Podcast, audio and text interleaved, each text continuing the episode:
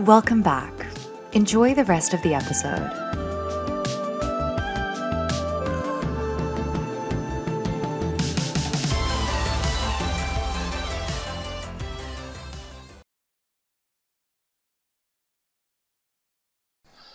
Welcome back to Primordial Tao, Present Tao, Episode 5 Emotional Intelligence and Traditional Chinese Medicine.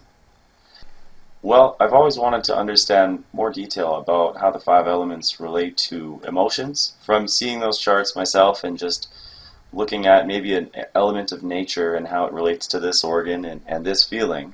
So, could we look at that a little bit? Yeah, so the the first thing most people experience when they learn about the five elements is a bunch of lists.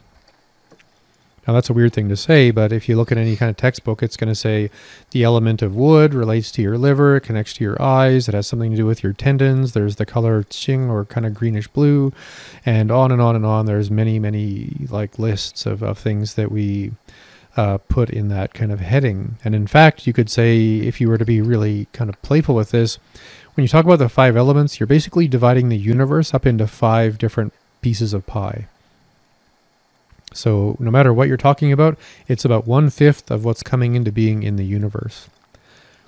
The thing that makes the five elements unique, and I really don't like the term elements because it makes us think of a solid object instead of something else.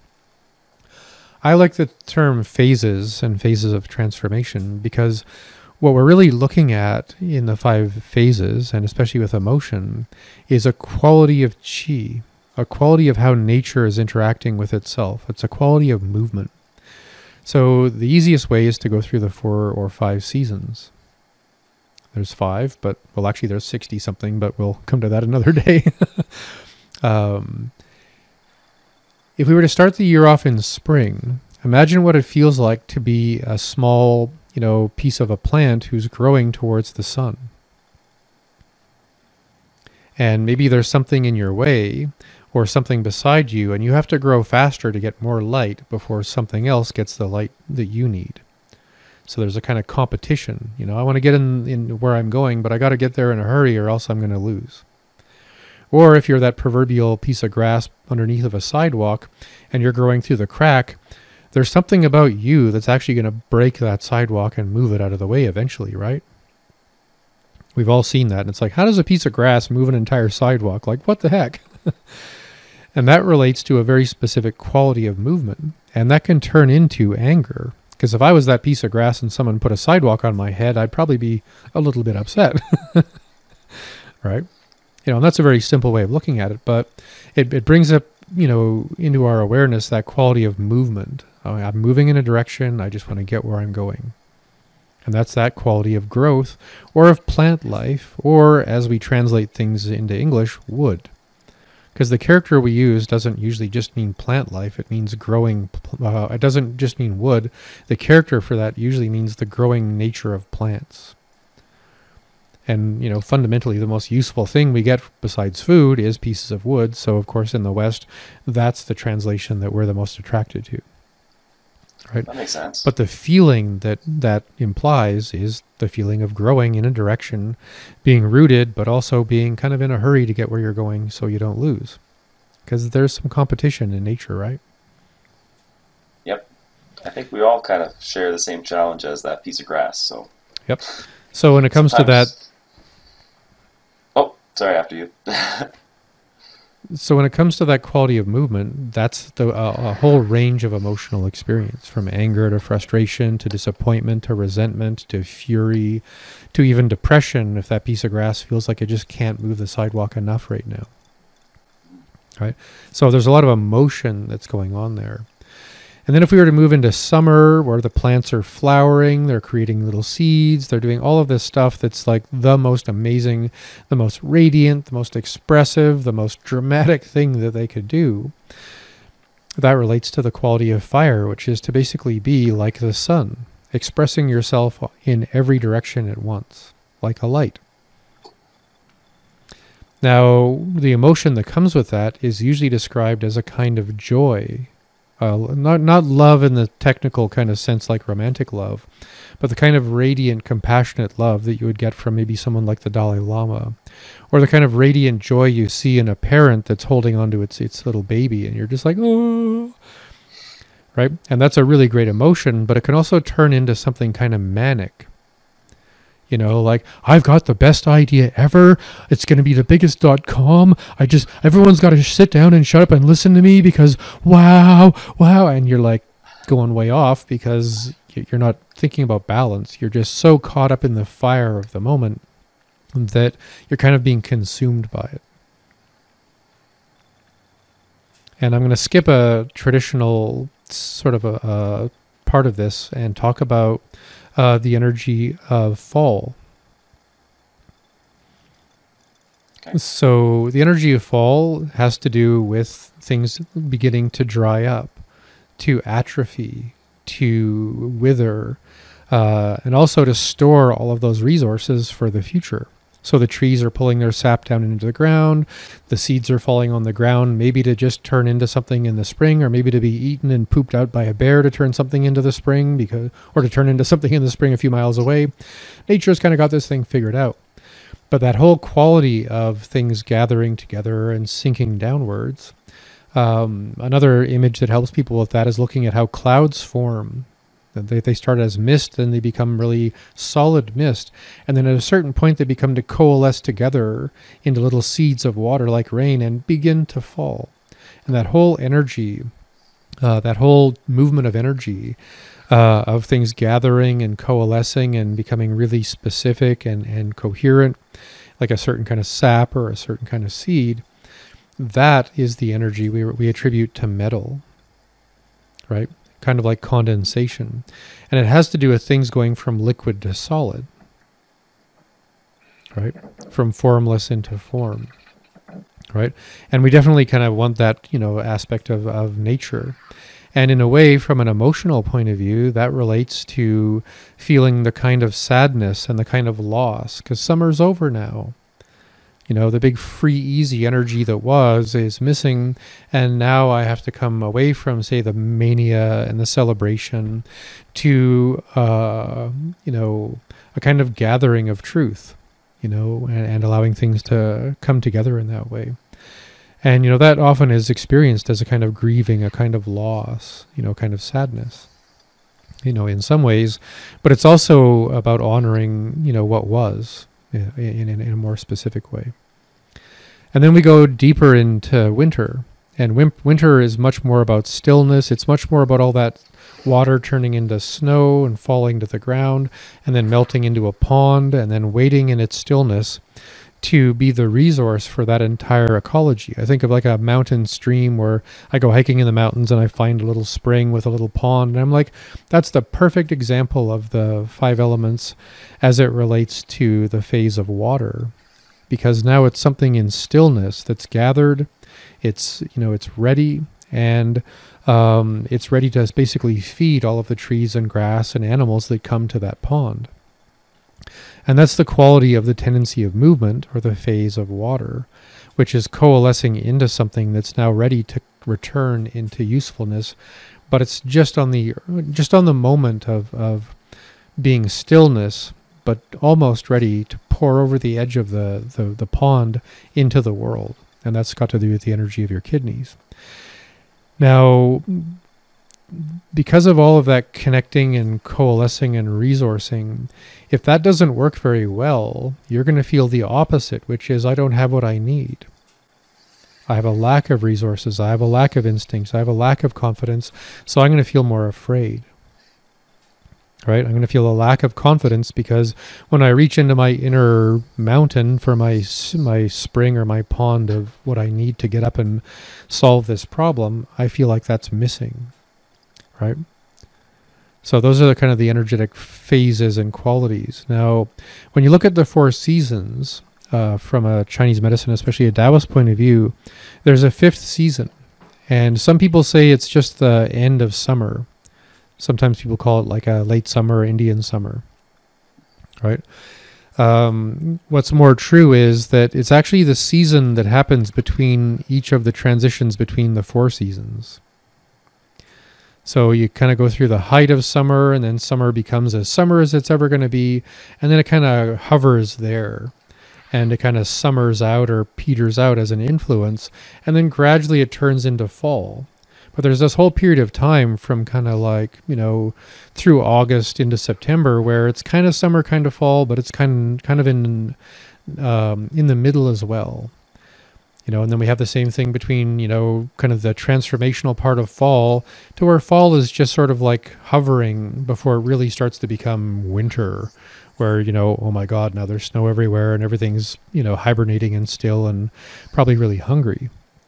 And then there's this period of time in early spring where things are melting but nothing's really growing you know so there isn't a lot of real change in the in the shape of life but the world is getting ready for that you know and then there's this period of time at the end of spring where spring is still springing but it hasn't really turned into the like wow of summer you know through april and may at least where i live where you know this the season seems kind of like going back and forth between i think i'm summer i think i'm winter i think i'm summer i think i'm winter. So those four intermediate seasons are related to the energy or the the quality of soil which doesn't really have a tendency of movement it's considered to be the field or the, the substrate or the structure of the universe that transformation moves through. So, from an emotional point of view, uh, it relates to kind of just ideation and just thinking or th- overthinking or even moving into a little bit of worry. You know, because you know we're we're always in the presence of soil we're always in the presence of the mind and we're always reflecting on what's going on around us in that state of our mind. So you can often just qualify that as just sort of thought in a way but there's a deeper quality of that that we're going to talk about in a bit that becomes sort of the root for all of uh, all the other emotions that we're going to talk about. That's a really great way to illustrate using the seasons to, and corresponding elements to emotions, and, and that was a really great breakdown. Yeah, because it's and about actually, emotion. It's about how things move in the world, and each nature has a certain quality of movement. Adaptability and, and flow, and just being with the seasons, living with the seasons, of course, is another thing we talk about. So. Mm that Indian summer is the best. That is the I love that one. Everything smells really good. The leaves are just starting to come down. Things are golden. What's your favorite season? Um, I don't know if I have one. I just like watching them go from one end to the other. You know, from a practical point of view, I, I'm a mountain hermit, so I live in kind of the bushes and uh, I have to chop wood for the winter and do all those things to be able to live where I do. So I guess I'm least favorite about the uh, kind of going from fall into winter because it's just a lot of you know heavy lifting and chopping and moving and doing things that know you have to do, but they're they're they're kind of just like you know a constant chore. But I also just love the feeling of knowing that going from fall to winter that there's going to be a change in my meditation. There's going to be, uh, you know, longer periods of time where I'm not going to work, where I can go deeper into practice or other things that are kind of my my kind of inner playground or something like that. So I, I think there's a kind of a quality to every season that's just magical and beautiful and maybe a little bit challenging. But I would say the one the one that I, I look forward to the least is oh my god I have this many weeks to get this much done just to make it through the winter. yep, impending snow. Yeah. Then once it's here, it's here. We're in Canada, so yep. it's like that. so now that we've broken down the five elements and how they relate to the seasons a little bit, how can that help us with understanding emotional intelligence?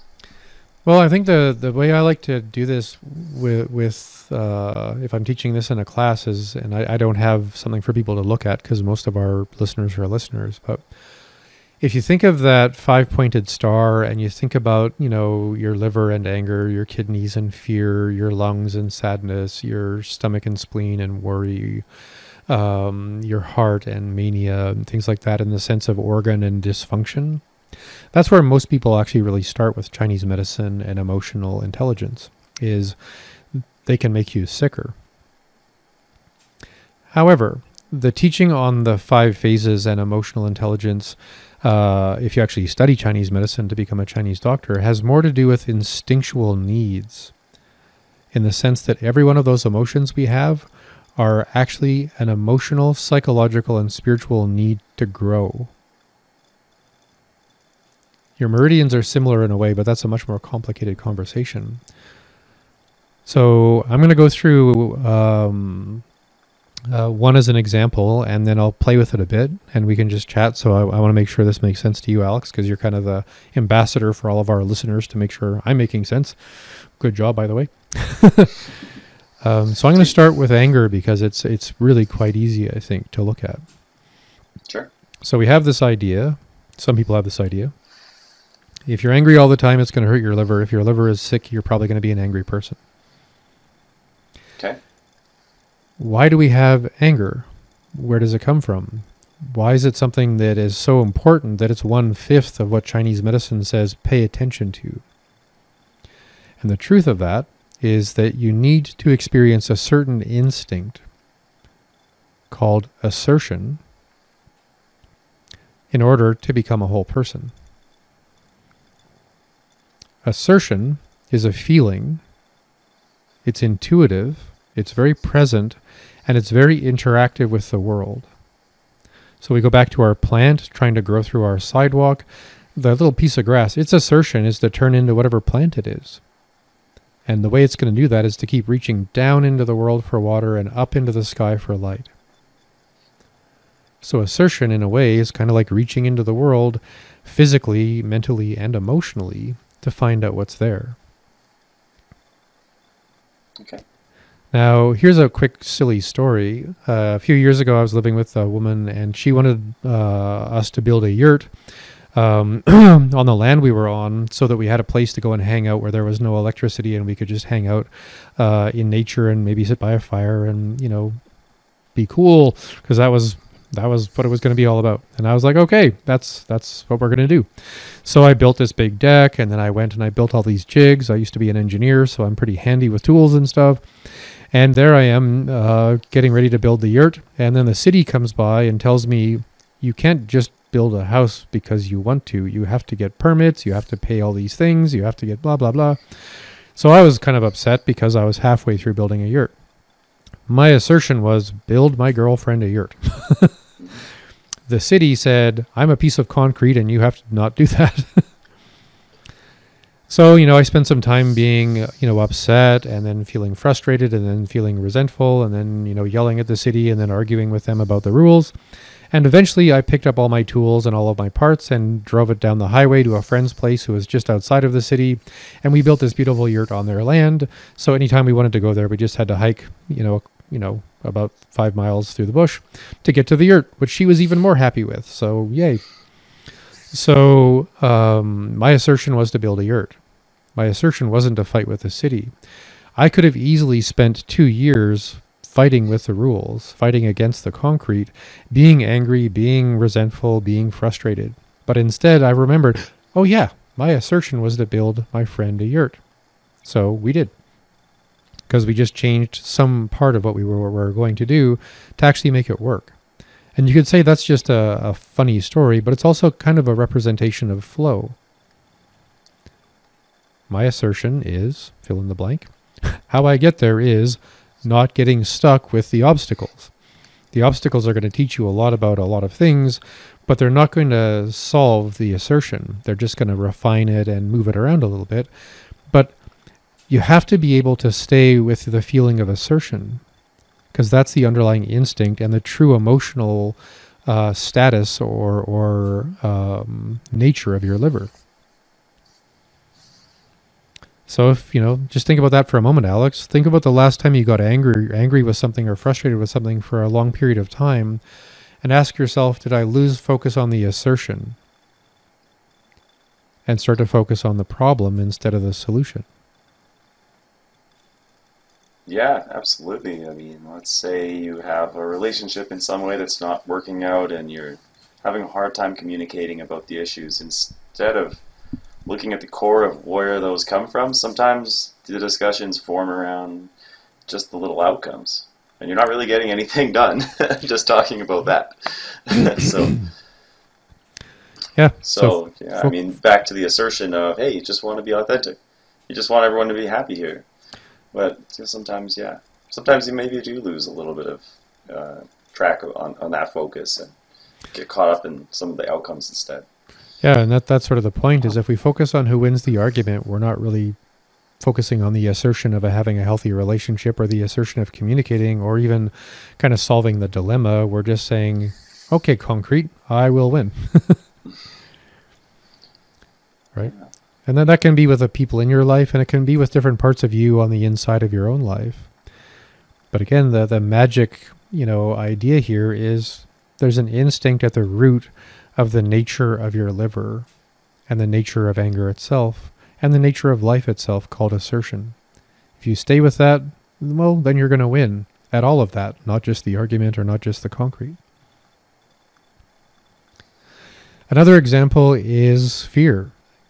If, you know, and we all naturally, I think, feel fear, we feel insecurity, we feel like we're lacking confidence in some ways if we're in situations that are new or challenging us in new ways. But that's a, an emotional reaction, and in a way, it's kind of like fight, flight, freeze. It's it's all about uh, the reaction to the situation, not the instinct that's going to get you through it. Because the instinct for your kidneys, and I, have a sense you're going to love this one, Alex, because it's right up your alley in, in, in a way um, the instinct that we have for your, your kidneys, that's the root of life that can turn into fear, is a feeling of readiness. That's part of what we're trying to always do. Stillness, but ready. Like Yeah. you're about to jump or start.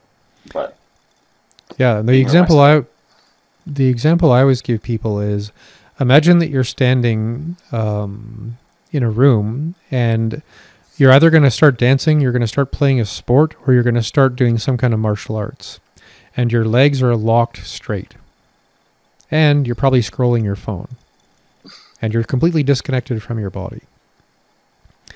Now, if it's going to be a dance party, if it's going to be uh, uh, some kind of indoor football, or if it's a combat class or something like that, um, you're in some trouble because you're distracted and your knees are locked and your body has no connection to itself or the world. Now, uh, if you're new to the show, uh, Alex is doing a thousand days of Qigong right now. Way to go, Alex. And um, I would bet, I don't know, pretty good money that a lot of what you're doing is focused on keeping your knees bent. Yeah.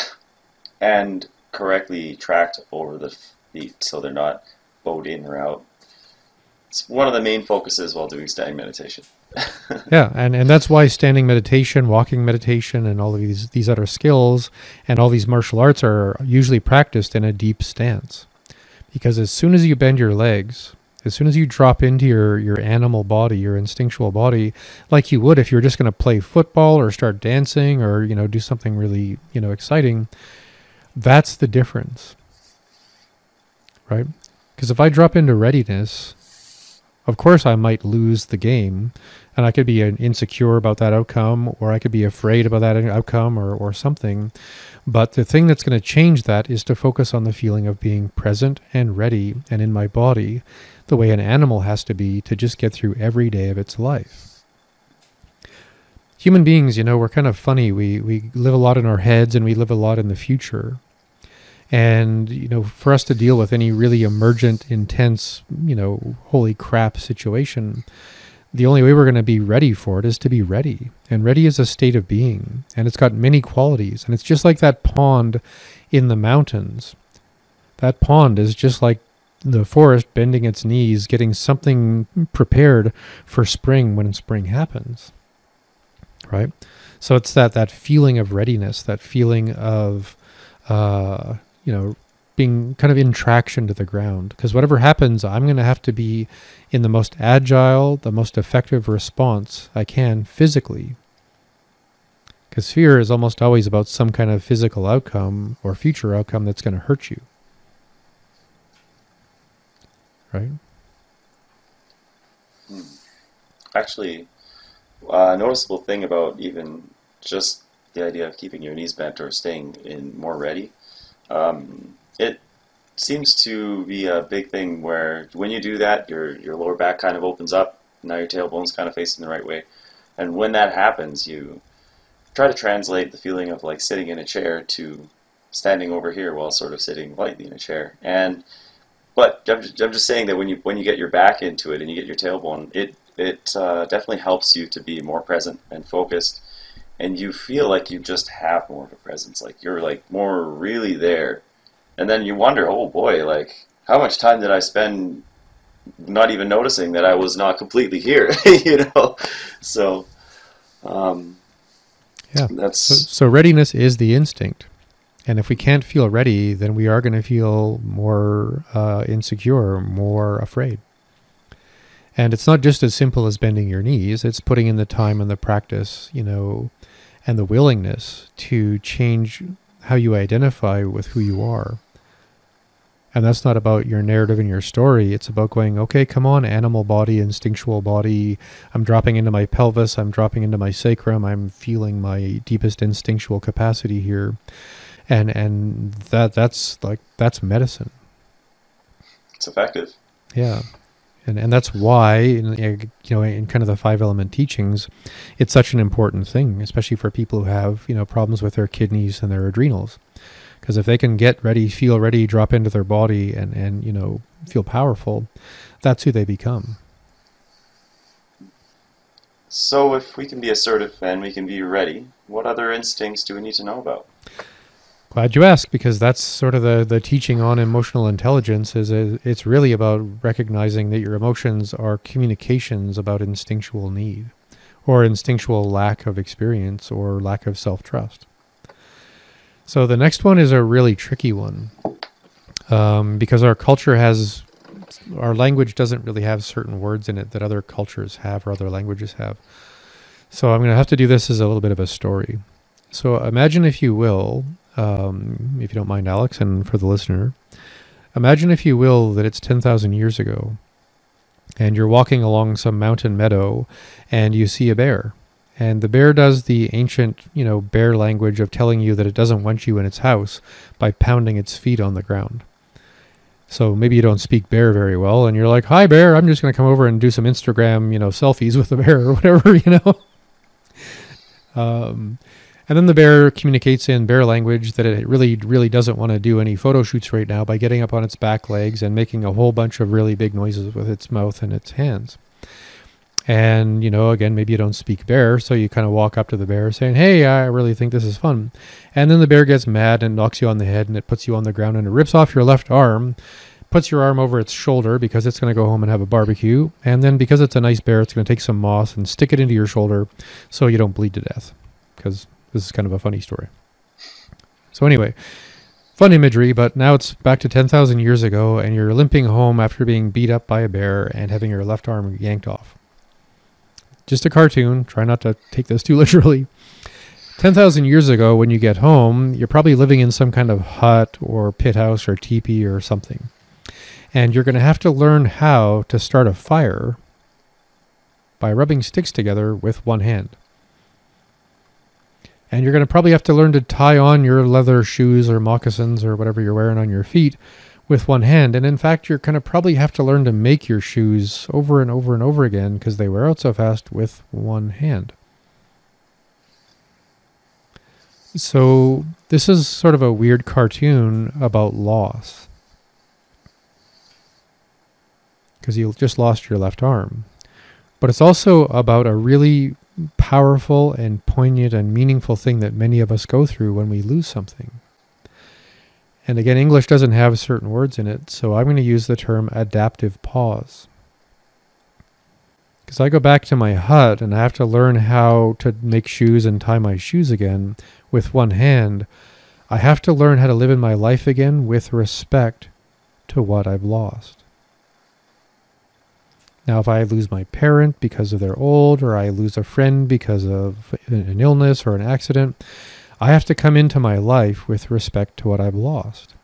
Maybe me and my girlfriend have broken up, and I have to go back into my life with respect to no longer having her in my life. You know, or whatever the, the situation may be. But that period of time, that adaptive pause, is described that way because if you're going to go and relearn how to fit into your life missing something, adding a whole bunch of new things or expecting yourself to be full on, super dynamic, ready for everything, super assertive, may not be the thing to do. The thing to do may be to focus on feeling ready, but ready for the feeling of loss, ready to learn how to be in your life with respect to what you've lost. And eventually, that feeling of taking the time it takes to reconnect to yourself in the world with respect to what you lost, uh, have lost, is called acceptance. Right? But we go through like the five stages of grief, and we do all of these things to get to that acceptance, and it doesn't happen right away. So sometimes people will will translate that Chinese term saying, "Oh yeah, the instinct for sadness and grief in your lungs is acceptance." I don't really like that term because acceptance, in that sense, expects you to go through that whole process of grieving automatically.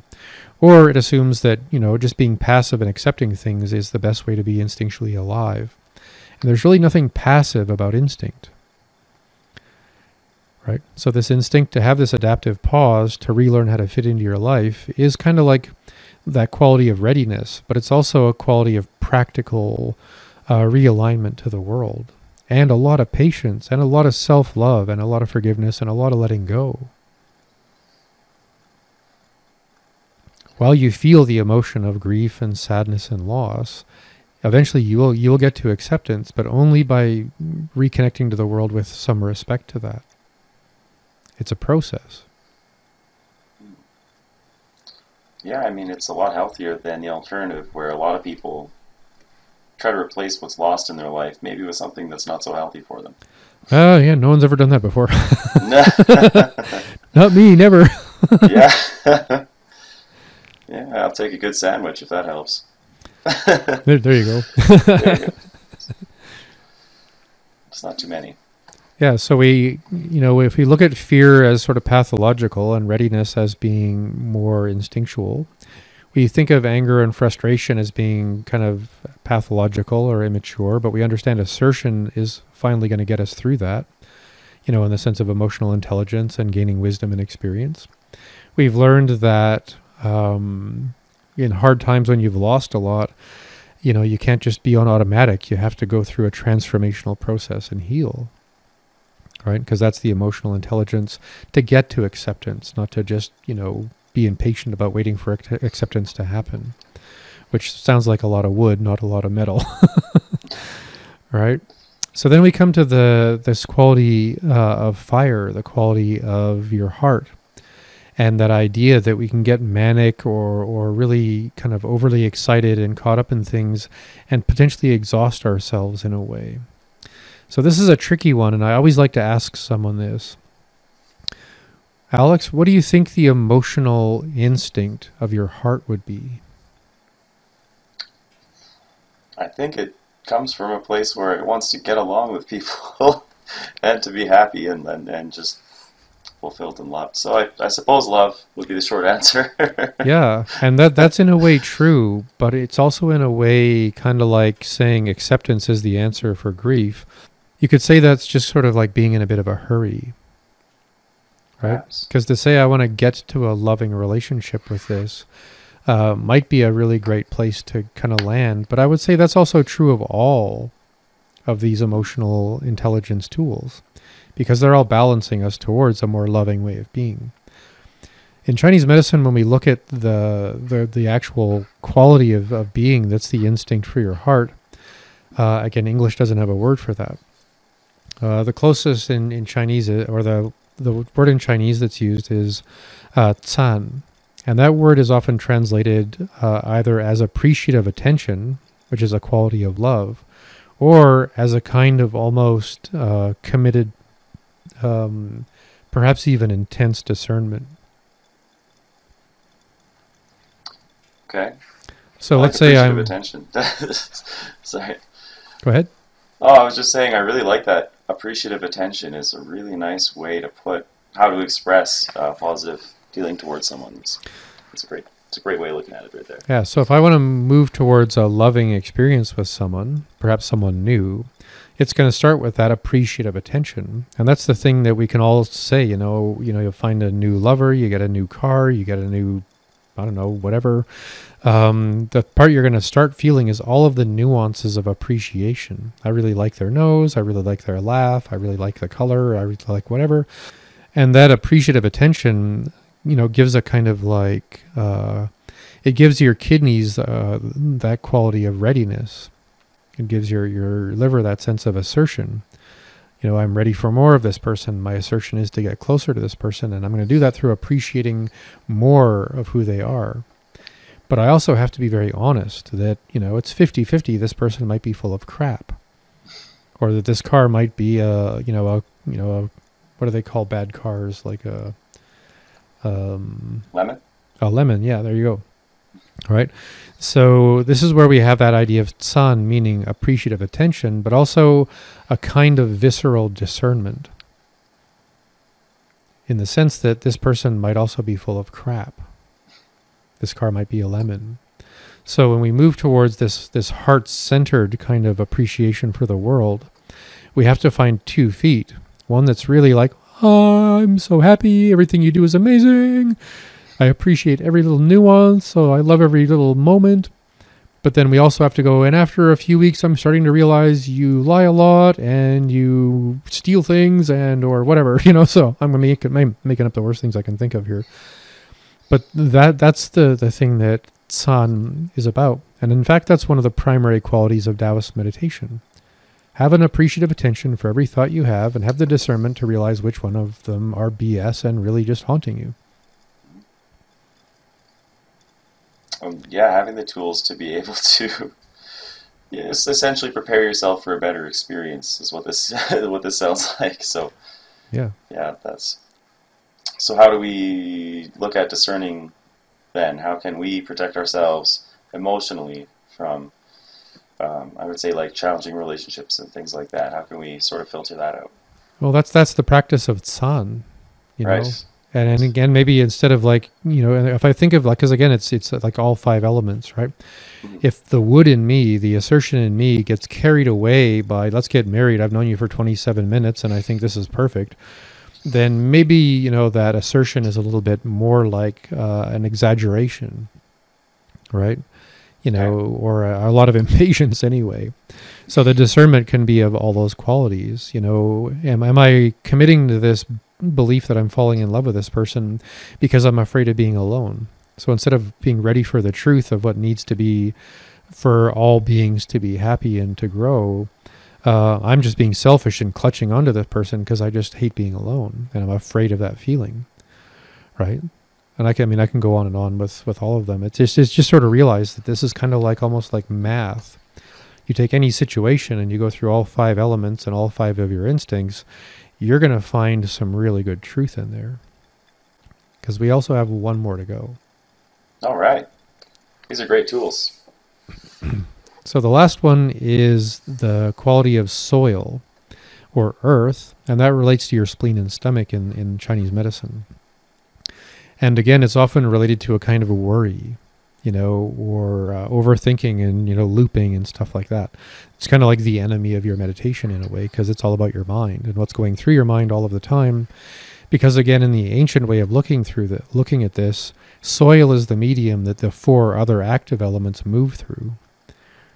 So your fear is an instinct, but it also produces thought and specific kinds of thought.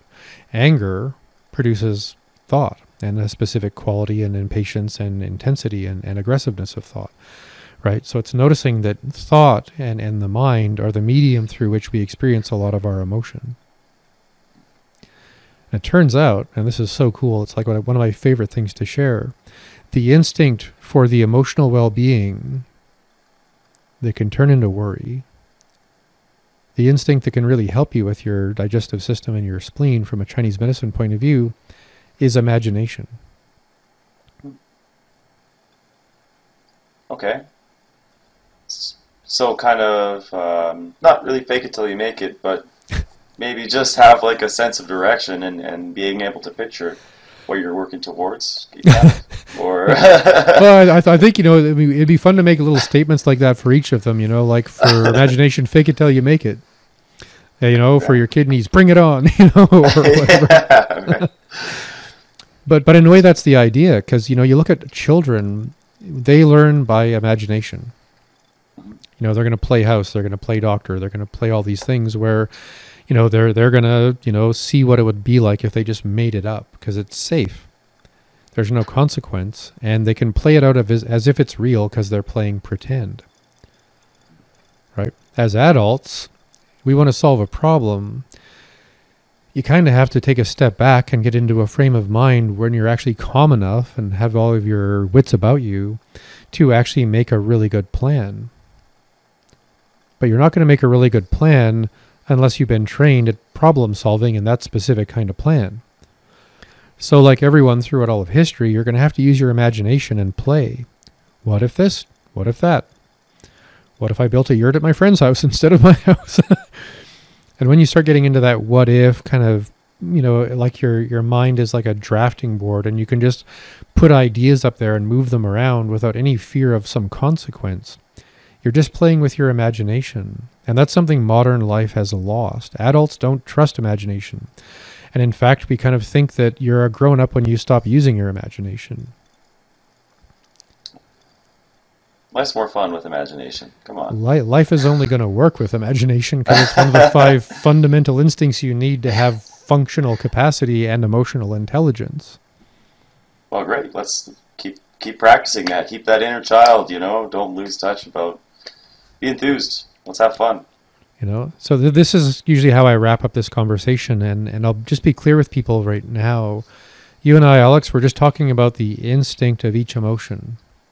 There's also a social intuitive need for each emotion, and there's also an existential need for each one. Okay. Right, for each of the five elements. So we wouldn't have this. This show would go like for three hours if we went into all of that. But, but um, this this is usually a great way to wrap it up for people. So no matter what you're going through, let's assume that you're going through something hard, and it's going to take time, and it's going to change you. So let's begin by reawakening your imagination so that you can reimagine some parts of you and your life and your future. So I'm going to hold up my mind and I'm going to kind of like clean it off so that I don't get stuck on what I bring into my mind. Because then I might believe that that's my problem instead of this is my chalkboard. This is where I do the the the. This is where I actually begin to solve my problem. So I want to keep that chalkboard, my imagination open, and then I want to hold an assertion. I'm going to keep the assertion to keep my mind open, and I'm going to get the feeling of readiness so that as I hold that, you know, imagination, that, that space in my mind, I can hold on to the feeling of my adaptive pause. Right?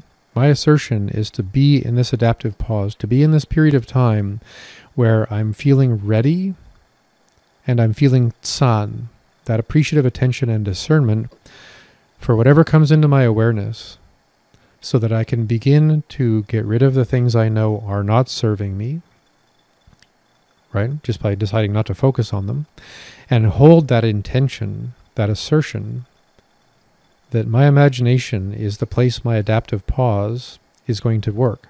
And I'm going to move through those stages of grieving into acceptance, and that I'm going to be a person who feels stronger and wiser and more patient and more connected to the world because I've just done the work of healing something really hard. So now that I'm really feeling like I'm more all of me than just the hurt me or just the, you know, person with a problem me, now my imagination is free. My appreciative attention is open. My assertion is kind of like a puppy without a toy waiting for the next toy. Like, bring it on. What are we going to do? What are we going to do? Let's play. Because I'm ready for whatever happens next. And then it's just a matter of discernment and imagination to decide what my life wants to look like next.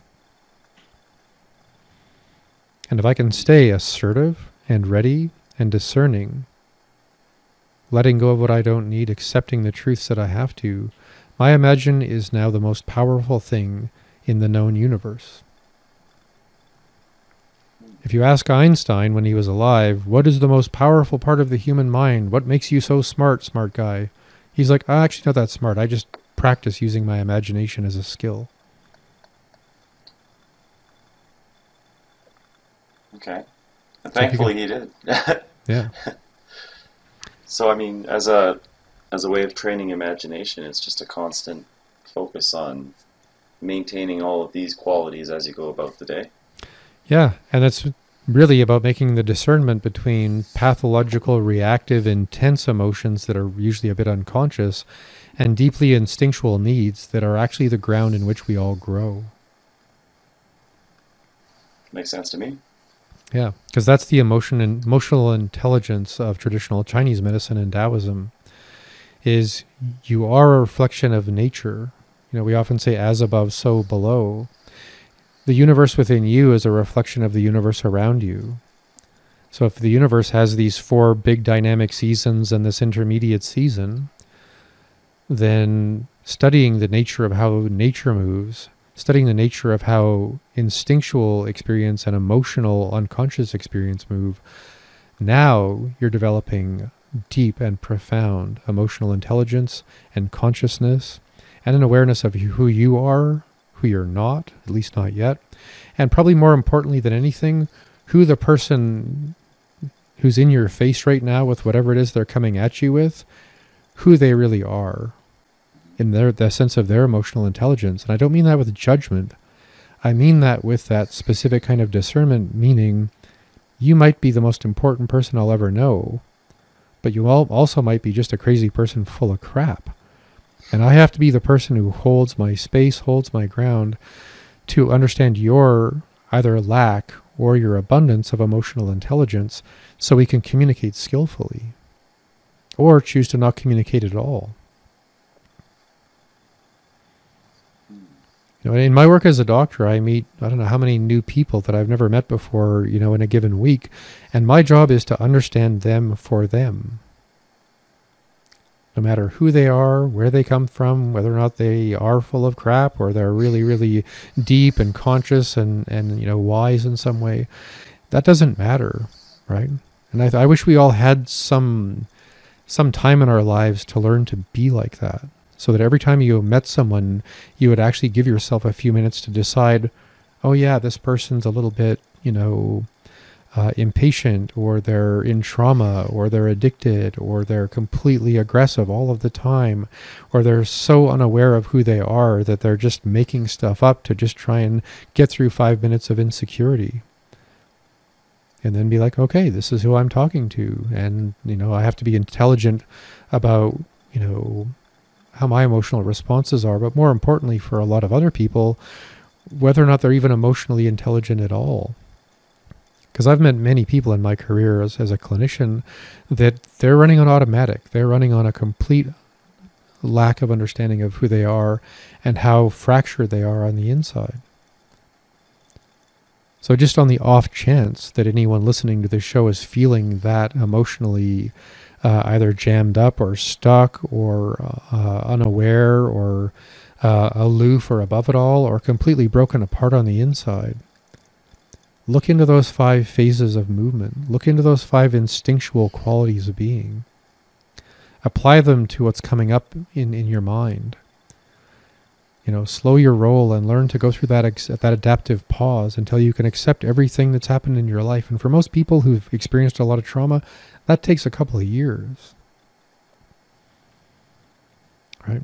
So today's episode is really about bringing in a very practical uh, uh, set of skills, if you will, set of tools that, uh, more than anything, at least in my experience, more than anything, this tool, these tools are for people who can't sit in meditation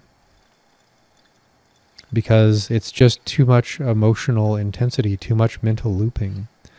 So it might be better for them to go for a walk and feel into those five different energies, those five different instincts, and see where you're really at.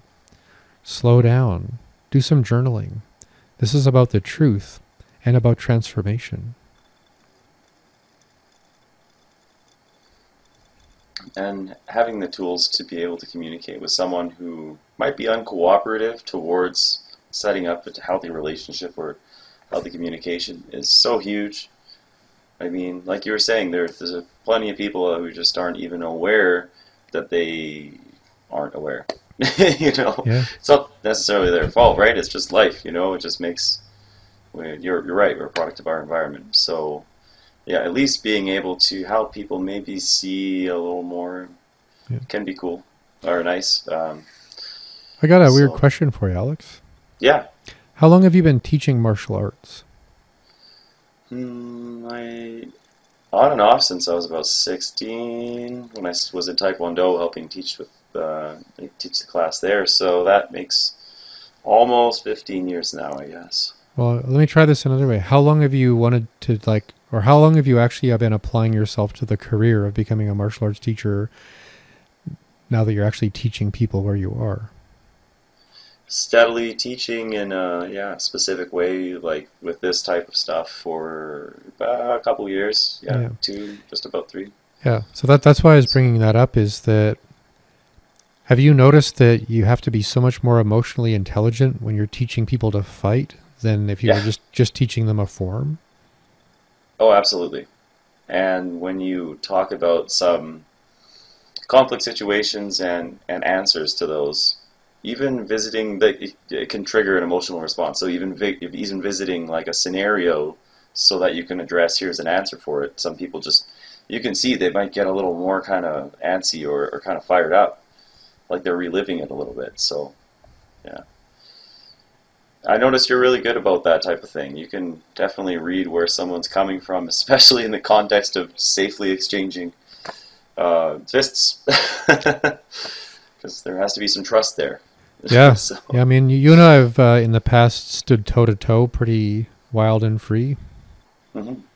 you know and that that's something that you know you, you have to build a as a teacher you have to build a certain awareness of the people you're teaching because uh, i mean i've i've actually literally had to deal with people who thought they were going to beat me up because for whatever reason they they just got triggered in some way and and i had to stop them from doing anything really unfortunate so uh, not saying that to sound tough it's just to say that no matter what you do in your life um, in some way, I am certain developing the skill of emotional intelligence is going to make you more successful, more effective, and a lot more comfortable with the the anticipation you have of the worst things that can happen in your career because you're just getting better at being a being and better at handling other people's stuff um, not in some abrupt way but in a very compassionate and very emotionally intelligent way. This is hands down probably the most important gift people could give themselves and the people in their lives. I- is just to become conscious of what all these crazy instincts that can turn into all these crazy emotions that can make us all really crazy and really confused and um, maybe really certain of things that aren't true you know and the context which gives rise to these conditions as well. Just looking at, oh, I'm walking into this type of situation noticing, okay, a bit of a pattern. Generally, people act this way when this happens. Yeah. Type of thing, I guess.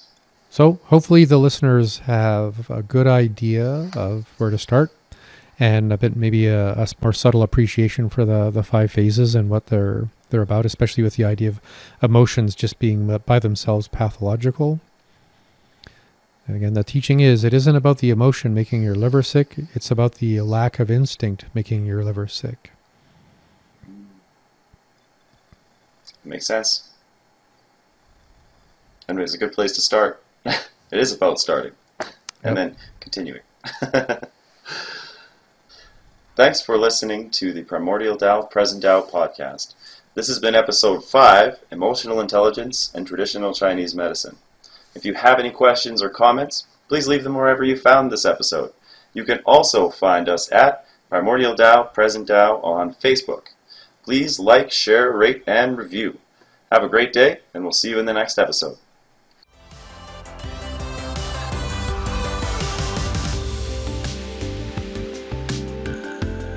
Thank you for exploring and enjoying Primordial Tao, Present Tao. We look forward to sharing more in the next episode.